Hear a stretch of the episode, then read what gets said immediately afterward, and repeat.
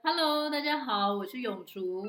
我是撒哇玛蒙这个赖群组的发起人，那也是这些线上活动的座谈的主持人。那我今天想要来分享的是，我们在三月底有一个活动，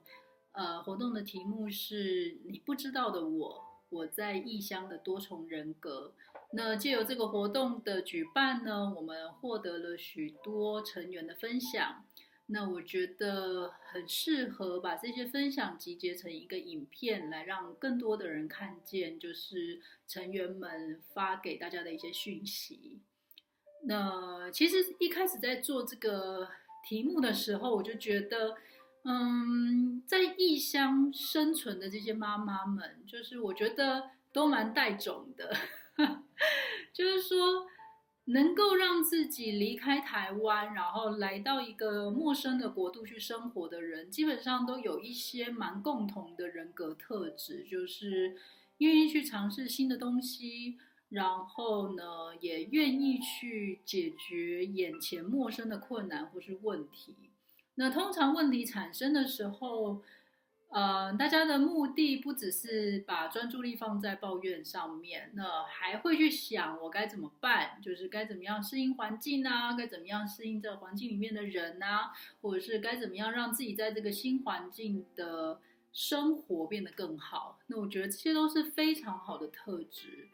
那我们这次的线上座谈呢，大概有二十个人报名。那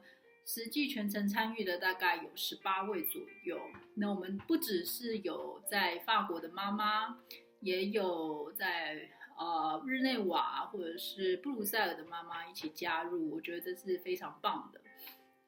那一开始呢，其实就有成员分享到，就是关于在异乡的生活，他会解释为就是呃切换频道。就像是说，我在台北，我是用什么样的姿态跟台北这个土地相处？那我到了巴黎，我会用怎么样的方式在巴黎相处？那其实我觉得这是一个蛮棒的一个做法，就是我们把我们的多重人格就是熟练了、发展了之后，我们开始知道，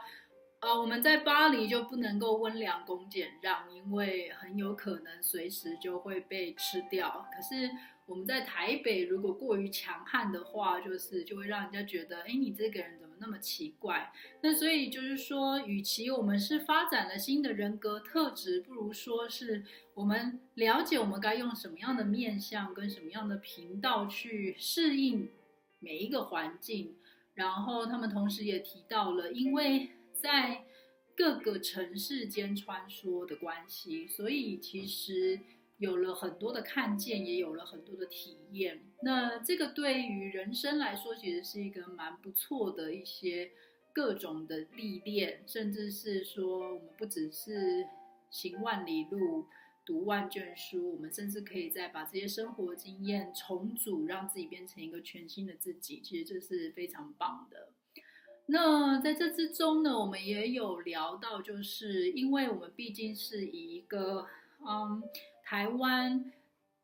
本来的语言跟本来的性格来到一个新的环境，那我们嗯一定会遇到一些文化的冲突或者是观念上的冲突。那也有成员提到，就是当你想要适应一个新的环境的时候，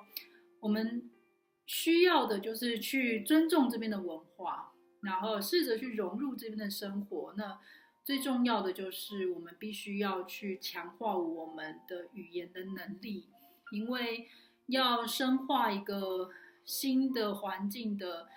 呃生活的话，最快的方式就是去认识他们的语言，然后认识他们在语言里面当中的逻辑，然后当你能够掌握更多的语言能力的时候，你当然就更能够把原本的这个自己的一些能力放进来。那我觉得这个提醒真的是非常的棒哦，因为，呃，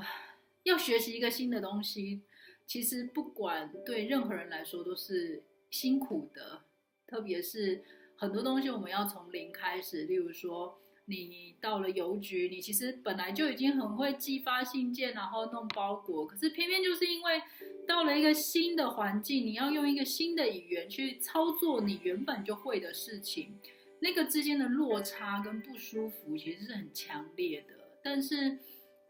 有一个成员就是提到，他之前曾经在美国生活，那也因为自己语言的不熟练，或者是因为亚裔的面面孔被人家质疑过，但是。呃，透过次数的练习啊，然后让自己尽可能的去暴露在跟陌生人的对谈啊、解决问题的过程中，他发现其实他的能力是一直不断的在进步的。那其实这也提醒我，就是说，嗯，也许我们知道，就是学习一个新的东西跟改变是很不舒服的，但是，嗯，该怎么说呢？当我知道，就是说。我总有一天会变成就是那个熟练的自己，就是我会熟练的使用法文啊，然后熟练的与别人沟通，然后说出我自己的想法。那在这个过程中的这些不舒服，似乎我好像就比较能够忍受了，是吗？就像是可能妈妈怀孕，然后要生小孩。你知道你的小孩一定会出生，对吧？时间到了，他就会出来。所以那个过程中那些孕吐啊，那些不舒服啊，好像就变得比较可以忍受，因为它不会是一个永久性的，也不会是一个永恒的，对吧？所以，呃，当然我们在这个过程中，就是也有成员分享到，就是说，其实我们一开始不需要把我们的目标定的。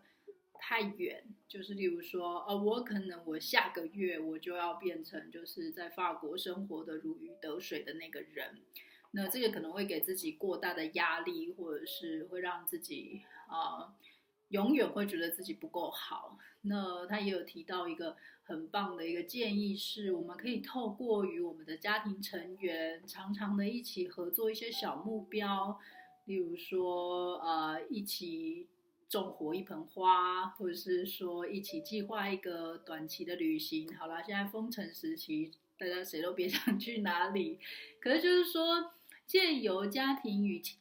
家庭成员跟自己去完成一些小目标、小目标、小小的生活目标，慢慢的把那个生活堆叠成你想要的样子，我觉得也是非常好的提醒，而且。特别是我觉得，如果我们不是自己一个人来到陌生的土地相处，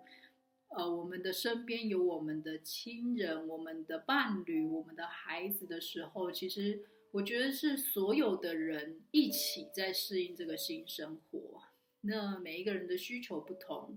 那每一个人的速度也不同。那如何让我们一个家庭能够一起适应一个新的生活，或者是一起创造一个我们想要的生活的模样，我觉得的确是很需要去合作的。那所以在当中，其实也有成员分享到，他一开始是以妈妈的身份来，然后慢慢的开始适应这边的环境，然后甚至是也开始找到了自己可以重新开始的一份工作。我觉得这些都非常的激励人哦。那其实也有妈妈来到这里，其实我们已经啊、是一个成年人的身份来到这里了。那也许我们在台湾有自己本身的角色，或是自己本身的职业，可是来到这里的时候，我们换了一个新的身份跟一个新的角色，但是我们就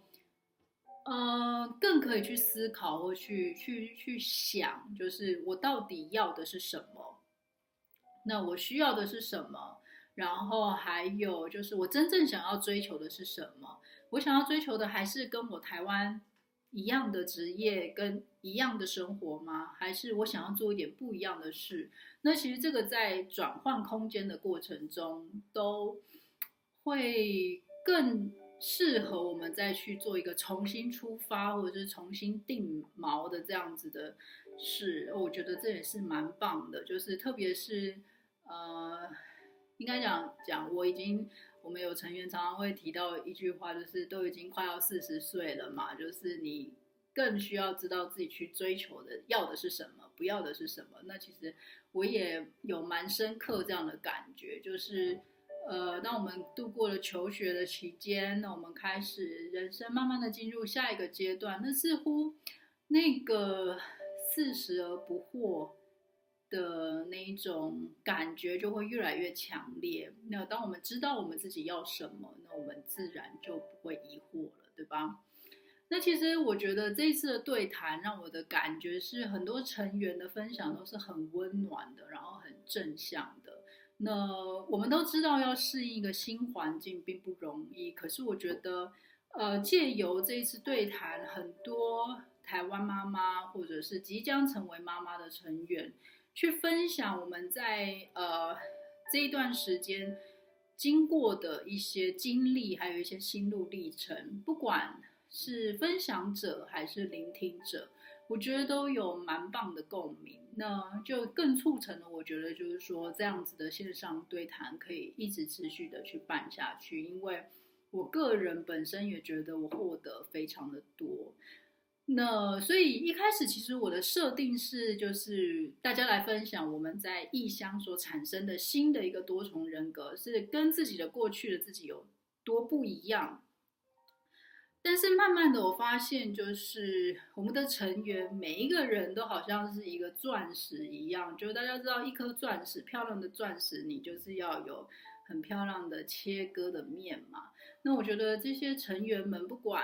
他自己曾经待在台湾、德国、高雄、台北、荷兰、布鲁塞尔、巴黎，或者是其他的城市，就是。我们慢慢的发展出一些不一样的面向，就是去对应这个新的环境。然后我觉得很棒的一点是，这个面向都会让我们持续的发光，而不是被一个新环境给吞噬掉。我觉得这个真的非常棒。所以，呃，我不知道你现在正在你人生阶段的哪里，或者是你正在哪一个地方。那我觉得我很希望可以把我在这一次对谈里面得到的一些力量跟一些能量分享给大家。那希望我们都可以成为那一颗最漂亮的钻石，然后不管我们在哪里，都可以用最美的那一面去为就是我们所在的那个环境提供一些漂亮的，